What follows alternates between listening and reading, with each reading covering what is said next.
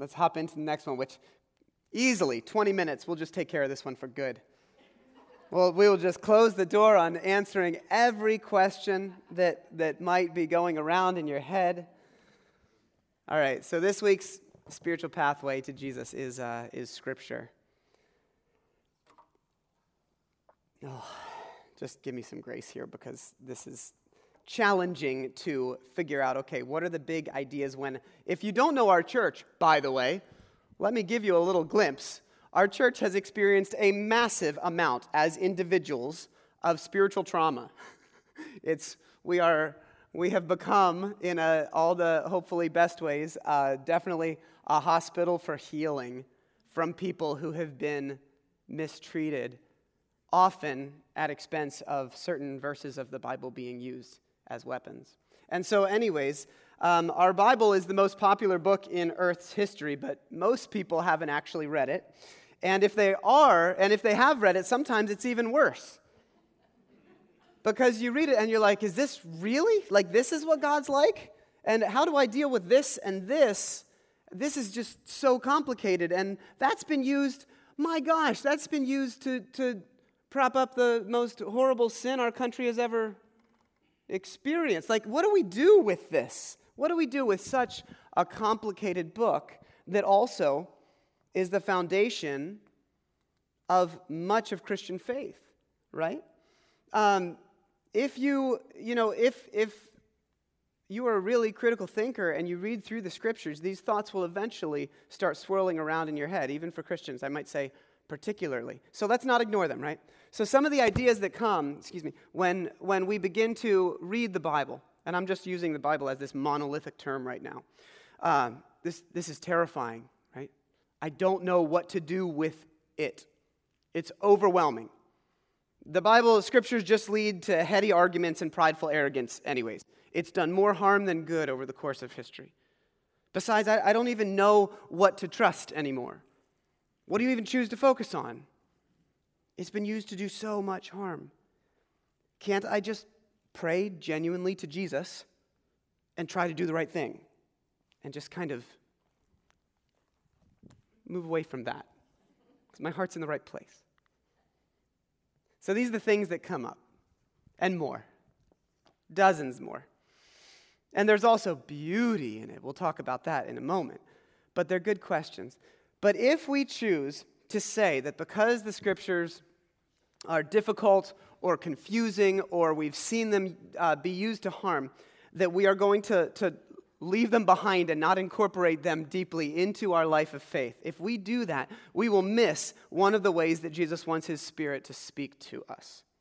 Uh, and you'll miss the chance to be a learner and a listener in a fresh way. And you'll miss the richness of an incredible, incredible story that we find ourselves a part of. So, encountering the scriptures, yes, it has all of the potential to be the things that I just listed above. And it also has the potential to be a gift that leads us more and more deeply into the person of Jesus. And so that's kind of what I want to talk about. Um, because we don't know, we're going to do just a little bit of, of theology here, and then we're going to get practical. Uh, we are um, an unashamedly and very vocal Jesus centered church. Okay? We've bet the farm on this. It's just who we are, it's, it's Everything that we do comes from Jesus at the center, okay? And, and that includes how we understand this story of the scriptures. And so let's just do a little bit of theology. And, and the reason that we do this is not because we just made it up one day, it's because we believe that this is actually what the scriptures tell us about itself, all right? So, so we have this, this long, winding story that we'll get to in a moment. I'm not going to take you through the story of the scriptures. We actually do that in just a couple minutes every now and then, which is fun. Dwayne's better at that than me because he can talk shorter. So, uh, so, anyways, here's what we've got. We've got a movement over the course of hundreds and hundreds and thousands of years, okay, about the story of people wrestling with God. And out of this has emerged quite a sophisticated religious system, okay, that we, that we see in kind of its heyday just right around the year zero. And so, so the world that Jesus enters into has a rich, the Jewish world, has a rich history of um, knowledge of the scriptures and of God's faithfulness throughout the scriptures and of what that means that God is about. And so Jesus encounters both his people and his religion, and there is conflict. And there is conflict because Jesus begins to challenge assumptions, okay? And so as we look at this, uh, it's not subtle. It's quite clear. And, and as we look at this, Jesus begins to redefine what people understand that the scriptures are even meant to be about and lead to. So he's having a discussion at one point um, in the book of John, and, and uh, we, he's talking about where people find power and authority and testimony, all right? And Jesus says, The Father who sent me has testified about me himself. You've never heard his voice or seen him face to face, and you don't have his message in your hearts. He's talking to Pharisees who are trying to accuse Jesus of being a heretic. Because, but he says, You don't have his message in your hearts because you don't believe me, the one he sent to you. And then comes the kicker, all right? You search the scriptures because you think they give you eternal life, but the scriptures point to me, yet you refuse to come to me to receive this life. So, in the words of Jesus himself, he says, Listen, the story of the scriptures has a point, okay? It has a point. All right? So we've got this big, overarching story of the Bible, okay? But it's going somewhere. Jesus says the scriptures point to me, they lead to me, they are about me. The original translation, they are about me. Yet you refuse to come to me to receive this life. So Jesus, in his own words, is saying, listen, there is a point all right? There is a point to the whole story, and it's me. Okay, now this sounds very arrogant, so it's either arrogant or it's, it's true. He's either stating something that's true or he's very, very, very off his rocker, and you'll have to decide what you think about that. I suggest you read to develop an informed opinion. But what we get is we get a book, and, and I heard someone I heard someone uh, just recently uh, put a Bible up this week and say, say, this is God in the middle of a message. We have God right here. This is God. And that is so untrue. Um, to, to, to think that, that Jesus, when he says the Bible, which is the penultimate word of God, points to the ultimate word of God, Jesus the living word. We have the written word that points to the living word. Um, and to relegate that back and say that this holds God versus that this points us toward God is very problematic. And the reason that it's problematic is if you believe that the Bible is um, simply the ultimate authority on a big scale with no qualifications, then you use the Bible to authoritatively do horrible things that look nothing like Jesus.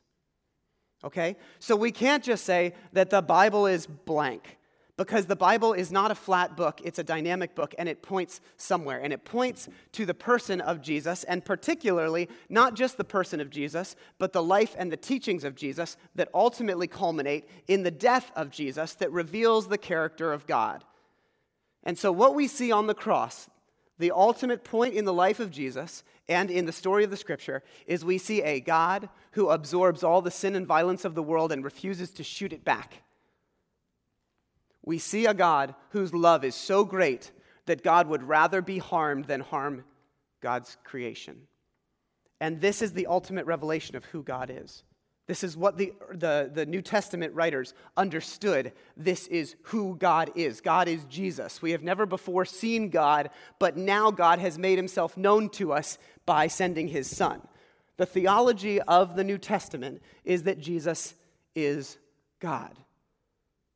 It's not that, that Jesus looks a little like God, it's that God looks like Jesus in fullness, in completeness. Okay? And so when we keep Jesus as like the nice part of God, but then there's all this other stuff, we miss the point. Okay? So the Bible points to Jesus, and we keep that. Jesus is the point. The story moves us toward Jesus. But then here's the interesting thing. But then what we do when we encounter the scriptures in healthy ways is we all of a sudden realize that not only is Jesus the point, but Jesus then becomes the lens by, w- by which we read in the other direction. So we see that the story points to Jesus, but then once we understand who Jesus is, then we read the story and we see that Jesus is our new interpretive lens to understand how to interpret it all. Does that make sense? Okay. So it's about Jesus, but Jesus becomes our way of seeing everything else too. So we get in the scriptures over and over, we get um, that the disciples, their eyes were opened, you know, and uh, the ones walking to Emmaus, in Luke 24, you know, their eyes were opened and they began to understand the scriptures because Jesus was telling them about how this was what God was up to. And it's not just about Jesus, but even about God's very character. Um, so, so when we read it this way, um, we just find that, that there's a reinterpretation that starts to happen. There's a hindsight clarity that Jesus helps us have. All right? So we have to ask then how did Jesus interpret Scripture himself? If Jesus is our interpretive lens, then how did Jesus interpret Scripture? Um, oh, by the way, we should, before we say this, let's just do a little aside. Everybody prioritizes certain things in the Bible. Don't ever think that anyone just reads the Bible and does what it says. Every single person prioritizes what they think is the most significant in the Bible. Like, we don't want to talk about how there are various views of God that contradict each other. There are. It's okay. The Bible can still be inspired. We'll talk about that in just a moment. But it's really okay that we get these different glimpses of God. Everybody has to prioritize. That's why we have Jesus. But everybody prioritizes. So, if we're going to prioritize, if we're going to pick and choose what's most valuable, then let's pick and choose what Jesus did. Let's interpret it in the same way Jesus interpreted, because Jesus interpreted the scriptures all the time and he prioritized all the time. All right? So, yes. So let's be picky in the way Jesus was picky. Two things to note in that world. Um, and whenever, about, about what Jesus interprets and how he prioritizes. Jesus chooses at any given point that he is um, given authority to speak or, or that he takes the moment to speak and teach. Jesus interprets the scriptures through a people centered lens and a love centered lens every single time it comes up for an interpretation. Okay? So let's, so, so for example, uh, two weeks ago, or yeah, in the service week, we talked about the Good Samaritan story, right? And the Good Samaritan story, clearly, when Jesus is telling it, the Levite and the priest are not the heroes of the story, but they were following the law, which was their scripture.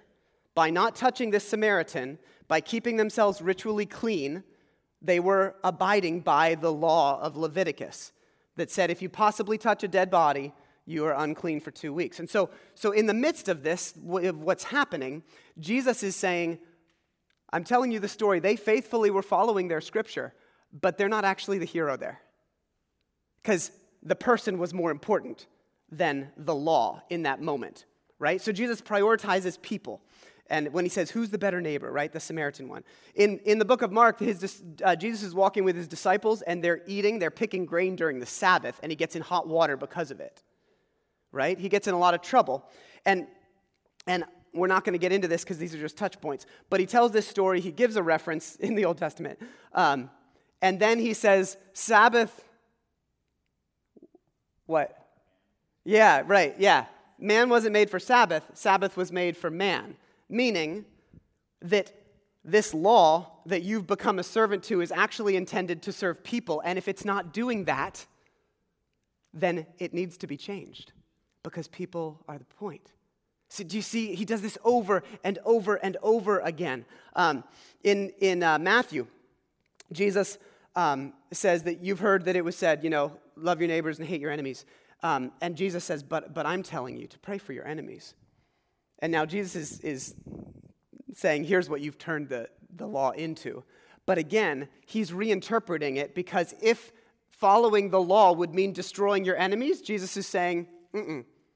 no. Jesus interprets everything through a people centered lens. So you have to care for your enemies if it, would, if it would lead you to destroy your enemies. You're doing it wrong. It's not the heart of God. Over and over, John, in the book of John, right? The woman is cowering who has been brought by a bunch of elders, caught in the act of adultery. The law is clear, and they give it to Jesus. They say, The law says that you should that, that we must stone. What do you say? Which is murder. death penalty. And Jesus says, many of you would know this, let whoever's without sin cast the first stone. Jesus prioritizes the person. So Jesus has a person and people centered interpretive lens that always leads the way because of his compassion. And the second thing, um, whoops, I think I'm supposed to put one of those up here. Oh, you're supposed to see that. So nifty. You see that? I only do that like once a, once a month. Ah, oh, missed it. Oh, okay, so Jesus' interpretations are people centered, all right? And then Jesus' interpretations are love centered. Um, when Jesus is asked, this is not a shocker, right? When Jesus is asked, What is the greatest commandment?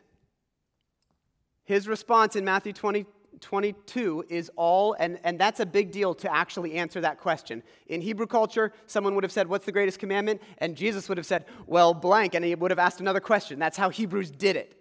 And Jesus doesn't answer or ask a question in response. I love the question asking of Hebrew culture, but he doesn't. He finally gives them a definitive answer. Well, it's definitive, but it's divided by two because you can't separate it. And so he says, Love the Lord. Love. What's the, what's the greatest commandment? Love God with everything you've got. And by the way, don't even think about trying to identify loving God without including loving other people because you can't. So I'm going to list them both as the most important. And then I'm going to say this really radical thing that all the law and the prophets hang on these two commandments, which means that this will lead you to correctly interpret everything else in the scriptures. Radical statements. I don't think we get how radical this stuff is because we've heard it so many times.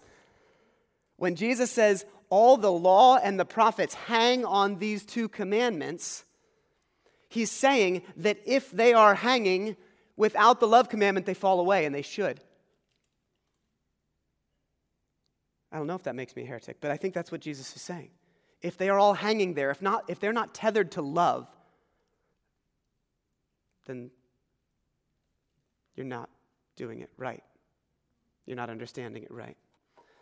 Um, St. Augustine in the uh, fourth century wrote in his book on Christian doctrine, it's a four part series. He said, Whoever then thinks he understands the Holy Scriptures or any part of them, but puts such an interpretation upon them as does not tend to build up this twofold love of God and our neighbor, does not yet understand them as, they, as uh, he ought. So, in other words, if you think you've gotten the Scriptures right, but it doesn't look like love for God and love for neighbor being built up in your ter- interpretations, then you don't understand them like you think you do. Um, so, this is not a new perspective, my friends. Not at all. Um, so, what on earth do you do with this? It makes it so complicated, right? Like, and yes, this is complicated. So is marriage, so is friendship, so is parenting and work life balance and being a Philadelphia sports fan. like, it's complicated, but, but we know that there's a gift there if we embrace it. We know that there's beauty when we work through it, there's value. And this is what we do, right? Jesus believed the scriptures were valuable. He quoted from 24 different Old Testament books in the Gospels. 24 different Old Testament books Jesus quoted from. He believed that they were inspired by God to point people toward him, and he told his disciples to continue to teach what he had taught them, which was what we have as the Gospels, right? So he told them to hold on to it, it was authoritative. And, and so, so this story, it remains really valuable to us. I want to say one more thing about the way we hold this value, and then I'm going to bring Dwayne up and we're going to riff about a couple of, of issues real quick. Um, the, the kind of crazy, scandalous part about all of this is that God lets his people write the story. Okay? This is why the Bible is so complicated and it's so messy and it looks different when you read different books that were, by the way, written thousands of years apart that have completely different worldviews. It makes complete sense when you understand it through that lens. But, um, but when God lets God's people write the story, you're going to get that flavor and that humanness and that diversity when you dive into the scriptures. That's, what, that's part of what makes it so dynamic and amazing. The Bible, Bible never claims divine dictation, only spirit breathed inspiration. And there's a difference there because the passage that's most often talked about about the authority of the Bible, and it's a beautiful passage, is in the middle of 2 Timothy when Paul's writing a letter to his kind of protege, um, son in the faith, Timothy. And he says, he's reminding him about how infancy he's known the Holy Scriptures, which are able to make you wise for salvation through faith in Christ Jesus. All Scripture is God breathed and is useful for teaching, rebuking, correcting, and training in righteousness so that the servant of God may be thoroughly equipped for every good work. There's so much goodness in there. But Scripture being God breathed, that's a literal translation. So, so that's, that's the, the word image in, in Greek here that we're given.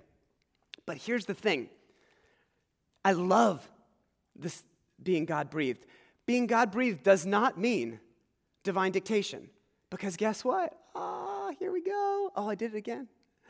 Um, in John 20, the disciples get God breathed too. When Jesus sends them out and gives him gives them his Holy Spirit, he breathes on them. And he says, I'm sending you out. Receive the Holy Spirit. What were they like after that? They were different, for sure. They were still people, they were still human. But they were endowed with the Spirit of Christ in a new way. They had been given the inspiration of God in a way that set them apart in a beautiful and dynamic way. But they continued to have the flavor and the humanness that they always had.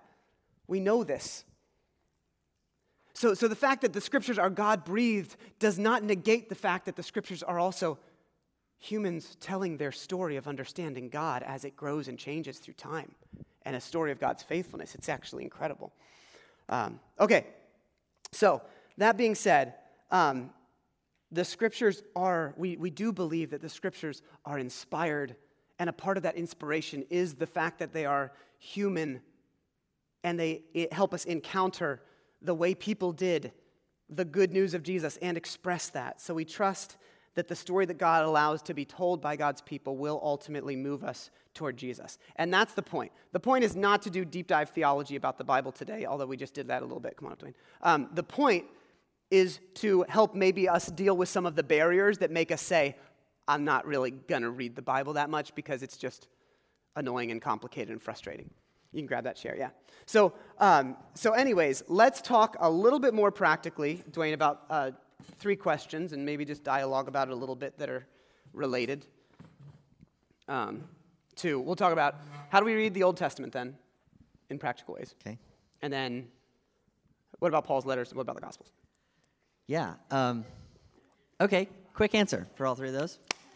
No. Uh, you know, when I was in the tenth grade, Miss Donahue, my English teacher, taught me about foreshadowing. Yeah. And and foreshadowing is one of those things when you're when you're 15 years old, you're like, I don't see it, I don't get it, what is happening? And then you read the whole book, and then you go back and you're like, oh yeah, now I can kind of see how the author is pointing us towards this thing, right? Red doorknob. And I think we don't, yeah, right. we we don't think about foreshadowing when we read history because like there's no foreshadowing in history because people in the moment didn't know the future. So here's here's where I'm going with this. In the Old Testament, I what affects me when I think about reading the Old Testament through a Jesus lens is thinking about Jesus as the ultimate fulfillment of that story. And how even though we see it as historical in many ways, we also know that it is God breathed and that God is telling this story that he knows the culmination, he knows the, the climax. And so we, we read something like in Exodus, right? The the um, you know the the Israelites escaping Egypt, yeah. and and in order to to have the angel of death pass over. Uh, you have to sacrifice the lamb, the lamb yeah. of God, which will take away your sin and allow you to, to be hmm. delivered, right? and so right. we can read that in a totally new and exciting right, way. Because we have like, a partial glimpse of what yeah. will one day become ultimate. Absolutely. Yeah. Absolutely. And so, so many of the things that I think we can see in, in the Old Testament, we see that they sort of point point to that. Um, yeah. Even in the prophets, right? Is this? We, we talked in Genesis uh, a few a few weeks ago. We we did a whole series in Genesis, and there were so many so many themes of redemption in the Old Testament, particularly mm-hmm. in Genesis. But it, that continues throughout, even yeah. when you when you see the prophets. Um, one of our favorite verses to quote, I use this in the Bible seminar that I teach, is "For I know the plans that I have for you," from mm-hmm. Jeremiah, right? And God, through a prophet, is telling the, the the Israelites, "I know the plans I have for you, plans to give you hope and a future." And, and we read that in a different way because we know that the hope in the future is Jesus, that Jesus is the ultimate redemption of the Israelites, yeah. not their deliverance from their captivity in Babylon, which wasn't to come for another 70, 70 years. years but, yeah. but again, it's this whole bigger picture of like, yeah, there is something beautiful coming yeah. in this story, and we can see those glimpses in it. And, and when we get to the, so I'm, I'm glad that you took a positive spin on it. Yeah. Because I, I wanted you to do that. Because the, the negative spin the negative spin is when we encounter really like good, stuff good cup, looks, bad cup here is what we're doing, I guess. when I we like the encounter Bible, stuff that we're like, this looks nothing like God. And in the back of our mind, we're like, but we have to make it like God. We have to say that this, uh, yeah, this was, I know it looks nothing like Jesus, that the genocide, but. So we're just getting right to it, right? Um, and for a longer, like we just need to say, for a longer riff, like the, the Old Testament violence life seminar that we do, we'll do it again probably in, in January, um, is a deep dive on all of this. However, if you are caught feeling like you have to argue to defend God's violence when we have the ultimate expression of, G- of God in Jesus, and you find people maybe who are outside of faith who are justice oriented, and you're trying to convince them that, yeah, but like, but they were really evil or they really deserved it. And Jesus is there when someone deserves it saying, I forgive you, but somehow maybe telling his people that they're supposed to wipe folks out if they're bad enough. Like, we, we have this thing that we should not and do not need to be fighting all the time, and here's why. If we understand that the story of God's people is a story of progressive revelation of understanding God, that ultimately gets clarity in Jesus, then we understand that there is a lack of clarity that God's people are wrestling with. We all know times where we've said we feel like we've heard God's voice, and then the person next to us is like, You sure? I'm hearing a God's voice saying something different. But people had certain worldviews and certain assumptions about the ways that God acted. We have Psalms that are literally word for word the same worship as Ugaritic gods, and they've swapped out Yahweh's name for it. We have this research. We know that for a long time, people assumed that God was only a warrior until our warrior God became one who let violence be done to him without responding and said, Power, power to God looks like the ability to be killed and love, anyways. And so, so what, what my point is, is that we believe in that, that as God, there's two things at work. Oh man, this is more life seminar stuff. Um, okay, so so there's two things at work, and one one is called one's called divine accommodation, and divine accommodation is just a fancy word to say God is willing to enter into imperfect systems if that's what it takes to help people move toward the perfection of what God's character looks like. Okay? So God is willing to enter in to systems that were not at all ready or could receive who God ultimately was. But we also have, yeah, we also have this progressive revelation, which means that people are learning. So this is about what God's doing. Progressive revelation is about people. That's why it's on the uh, revelation. Um, so that means that more and more, like all the New Testament writers say, you know, like we had a shadow of God and now we've got God with clarity. And so, so we get this combination throughout history of God progressively revealing God's self more and more and more, ultimately in Jesus, and God being willing to enter into a group of people and a culture. But if we believe honestly, and then I'm going to move on, if we believe honestly that God looks in God's most true form like the self giving, enemy loving, violence absorbing Christ on the cross, if that is our ultimate view of God, if God is willing to bear people's sins for the sake of helping them enter into relationship, then part of what we get when we get images of God in the scriptures in the Old Testament that look nothing like Jesus may very well be God's ability to bear his people's sins on them, even if those sins are the misrepresentation of their God that may make your head hurt. And I don't want to bring people into deeper confusion, so we can talk more afterwards, or you can take a deep dive into this. But part of God's sin bearing nature has always been to be willing to be misrepresented at times. And so there are times where we look into the Old Testament and into the scriptures and we look for the fingerprints of Jesus as God is doing it. And they are all over the place. They're over the place in the prophets, in God's faithfulness, in continuing with his people.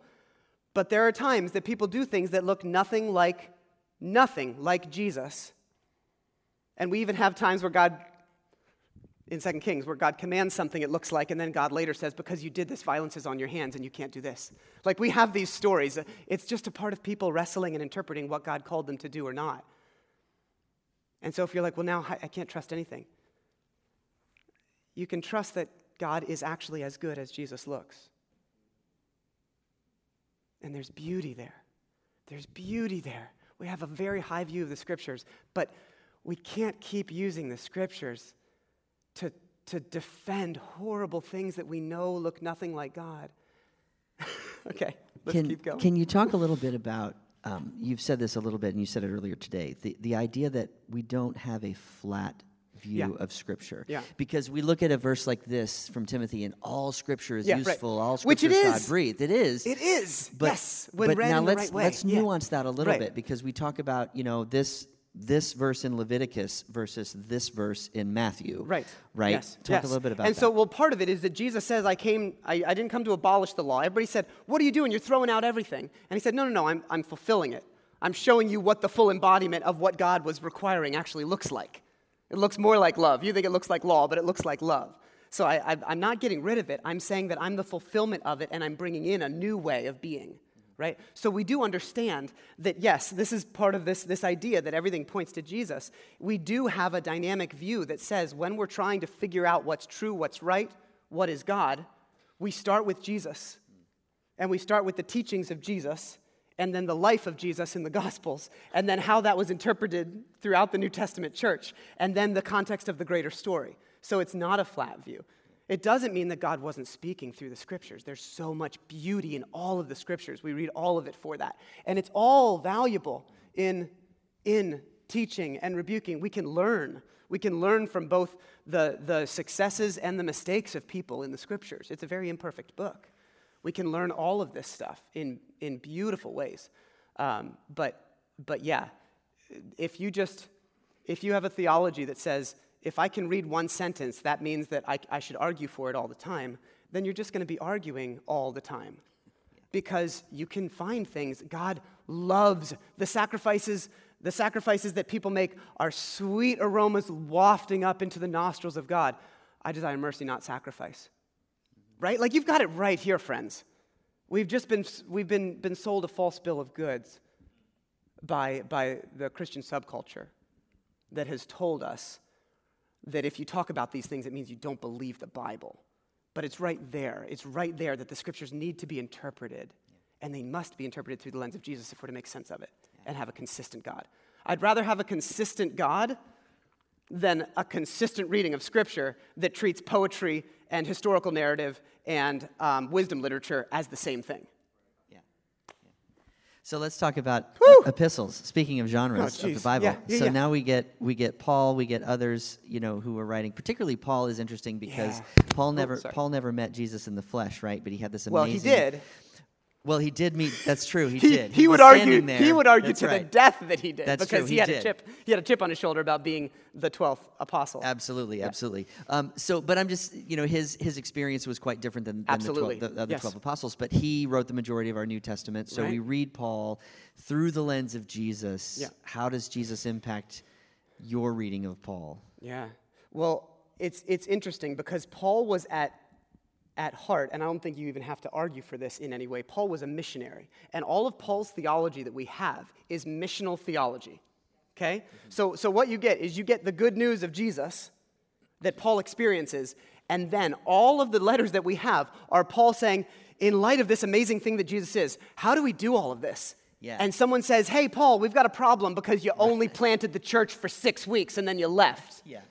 And if you notice, Paul's first missionary journey, it's a, it's a shotgun, boom, boom, boom, boom, boom, all over the, or machine gun, whatever you want to say. I, I don't like imagery like that. Um, it's, it's, I wanted to say rapid fire, same thing. All right, I don't like violent imagery. Um, so, anyways, broad, he's scattering the seed. Right, there we go. That's a Jesus image. So, anyways, so what we get is, is Paul is at places for very, very short periods of time.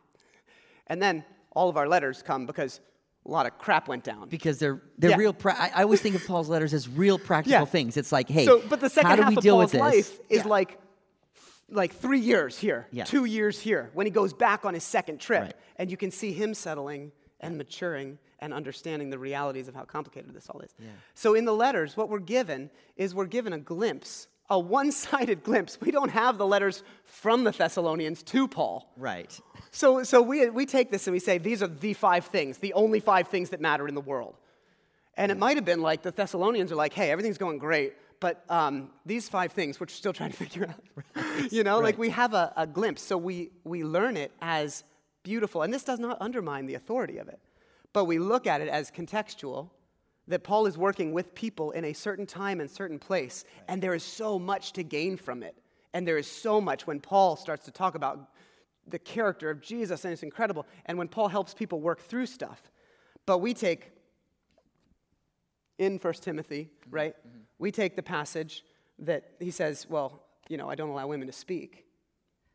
Right. We Should, take it should we do that? out of its Yeah. context. I mean, uh, there, there are all there are all kinds of things, and we can talk about that one. But like, like, Yeah. my point is like the specificity of his advice. A is contextual. Yeah. and like, and does and take into account the, you know, It's- it's temple dealing- of Princess, right. the Princess Diana?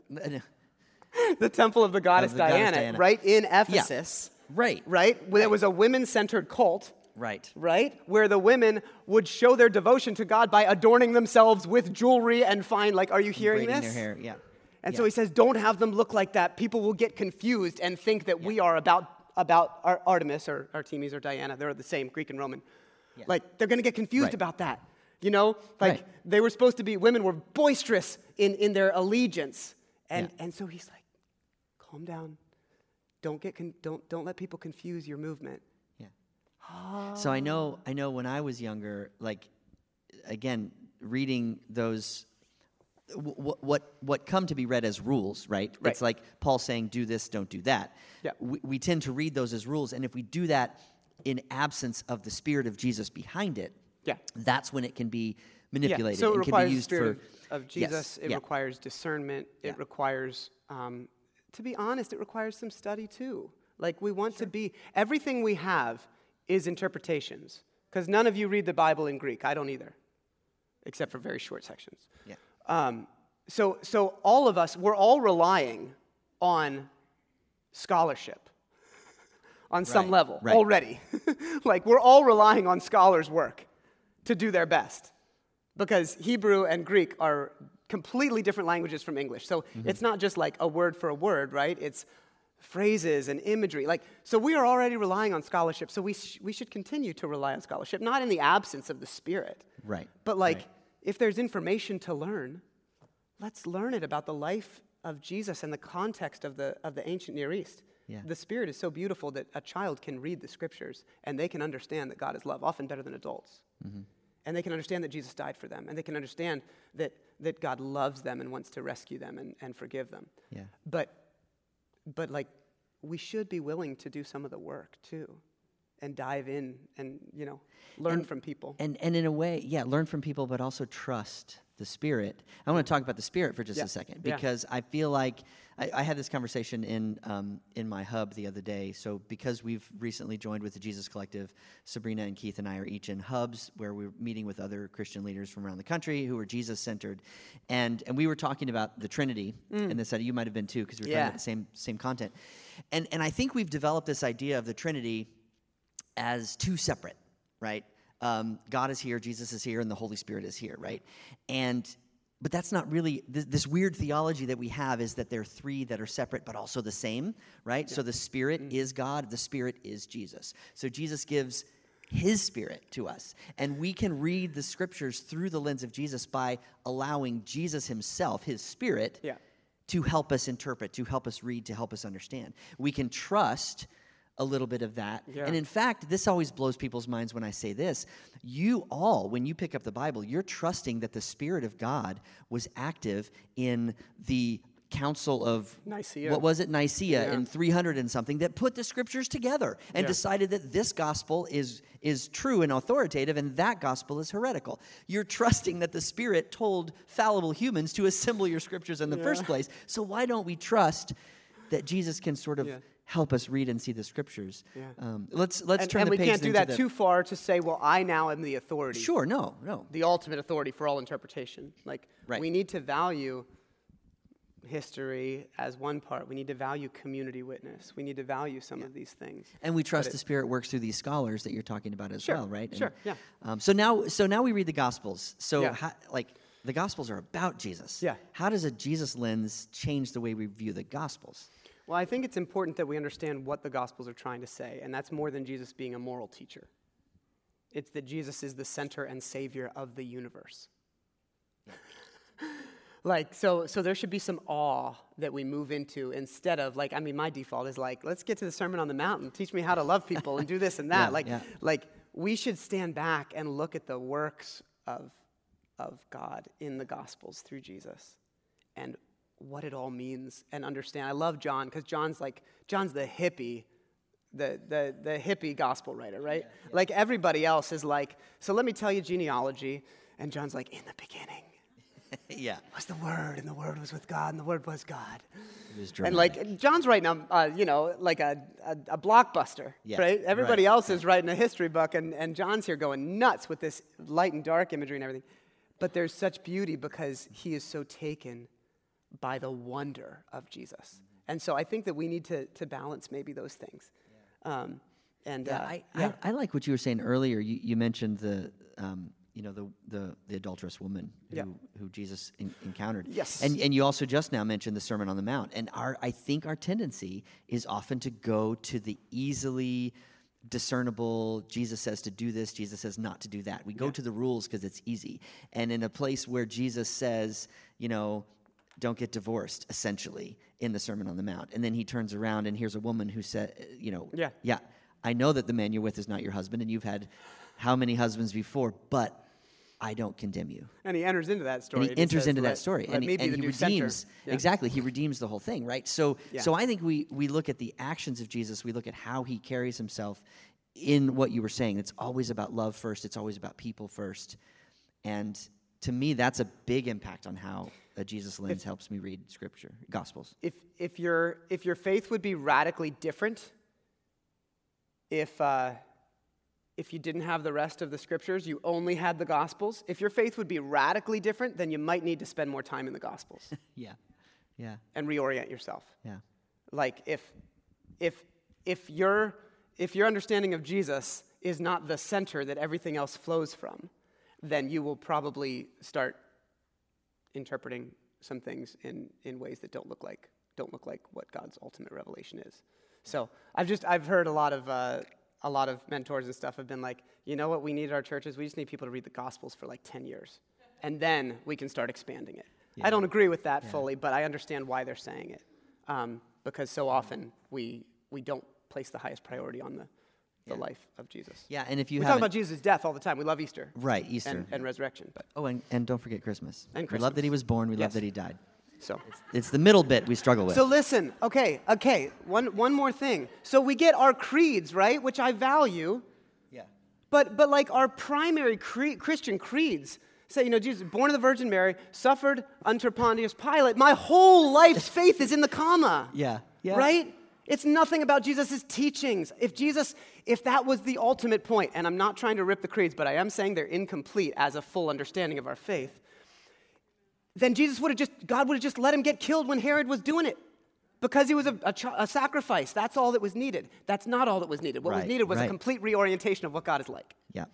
yeah. And so we get the life and the teachings of Jesus, not just the birth and death. We could do this all day. I know. Let, so let's move This towards. so we let's went move towards some practical Yeah. steps. So that we, want to give you a to. challenge this week Yeah. to engage with Scripture in some cool ways. All right. So this is easy, but um, like it's easy to. Well, no, it looks like a lot. It's not. This can all be done in three to four minutes a day if you want. So you can take a picture, but we want you to lean in to Ephesians 3 14 to 21. It's a beautiful, beautiful passage, okay? About the, the love of Jesus and the, the all encompassing area. And, and there's, and there's a reason we want you to do the same passage every single day this week. Like, yes. there is beauty in re engaging with the same scripture over and over again from different angles, from different ways. So, so the first day is we want you to practice Lectio Divina. Lectio Divina is um, a, a, an ancient way of reading the scriptures that really trusts the Spirit to bring things to the surface. So, what you do with that is you just simply sit with the passage and you read it three times, slowly and each time you invite Jesus to say, what or what do you want me to pause on? What are you wanting to speak to me? Maybe it's a word, maybe it's a phrase, maybe an image comes into your mind, but you just sit with it and you trust the Spirit. It's a very, very simple. And maybe it's one, one word that God just wants to speak to you that, that emerges. Yeah. Um, and so ahead. then and then on Tuesday you're going to turn the passage into a prayer. So how do you do that? You just find a phrase or a word or something in the scripture that you could pray as a matter of practice. So if you read the scripture that says love your neighbor, your prayer becomes Jesus help me to love my neighbor today, right? So you simply use the scripture whatever whatever in that scriptures uh, jumps out at you, you can use that as a prayer throughout your day. First sentence example. For this reason I kneel before the Father. This is the passage um, from whom every family in heaven and on earth derives its name. And you say, Lord, there are so many families around our world. I pray that they would be able to find your name as their source, as their hope, that they would know your love. Simple like that, right? Just, just beautiful ways. Um, you want me to do Wednesday? Wednesday is real easy, especially with a gift like BibleGateway.com. Uh, you can, we're encouraging you to read the passage in new words, right? Maybe, a, maybe several new translations. But um, if you've been reading it in NIV or New Living, read it in the Message or read it in the NRSV or um, something, something different that'll feel like a different paraphrase, different words. Maybe you'll see some things fresh. Yeah, this, this goes back to the idea that there have been you know, brilliant scholars throughout the, the decades, centuries even, who, who, have, who have interpreted, who have, who have translated the scriptures in various ways because it's not our, our native language. So I would say pick, pick two or three different translations and find some that, that maybe uh, have a little bit more. Uh, they lean a little bit more towards literature, right? So things like the King James that are a little bit more um, yeah. flowery language than we're used to, but then other things that are really much more simple, um, the New Living Translation or the Good News Bible or things like that. So, so get kind of a broad spectrum of the different translations. We wouldn't have mentioned King James. Except Rob was talking the other day about yeah. how he loves that language because he reads like John Milton and stuff like that. So if you're like if you're an English level, major, I'm like by all means, man, go for it. That's great. It's beautiful. It's, it's, it's beautiful, beautiful language. I just yeah. I'm a modern guy. Okay, Thursday. On Thursday, we want to ask you to memorize scripture. So, this is something that some of us grew up in traditions where we were, you know, sort of it was it was drilled into us that we should memorize scripture. And we don't talk about that a lot here at LifePath, but there's such great value in committing certain passages to memory just because it sort of finds its way into your heart in a way that, that becomes a bit more permanent. And, and you'd be surprised at how God can recall some of those things into your mind. So we want you to pick one or more verses from this Ephesians passage to just memorize it and just learn it, memorize it, be able to recite it. And then finally, um, it might be a shock to you to realize that the first 1500 years of the Christian faith, people didn't read the Bible on their own, they read it in community. And so it's really valuable that we understand this is not just an individual exercise. When was Gutenberg's press? 14. 14. 15, something. Okay. So, yeah, till then. Um, but pretty much the learning and engaging with the scripture was done as, as a community, very deeply a part of Hebrew culture. Um, but it should still be a part of ours. And so here's an opportunity just to reach out to somebody, say, hey, what are you seeing this week? You know? Like, just shoot them an email, text, you know, maybe it's a family member, but just say, what are, what are you seeing and what's, what's been encouraging to you? And here's what, here's what I'm thinking about because of this passage this week. Here's what God's drawing to my mind. And we learn with and from each other. Simple as that. And, and I will say finally that um, you don't have to do Monday on Monday or Tuesday on Tuesday, sure. right? You could you could do these in any order, um, but it's just we're just trying to help you. Uh, we're trying to eliminate as many obstacles as we can for you. And if deciding which one of these five approaches to use on Tuesday is going to be an obstacle, then just do what we told you to do on Tuesday. Yeah. Um, but if you'd rather so. do them in a different order, that's fine too. All right. So thanks. That was way more than what we were expecting to get into. It's not more than I was I had expecting. and a- I had, I had I know you, my two friend. and a half cups of coffee, and when we get into this, I feel like I don't want to left th- leave too many things unsaid and cause That's okay. confusion.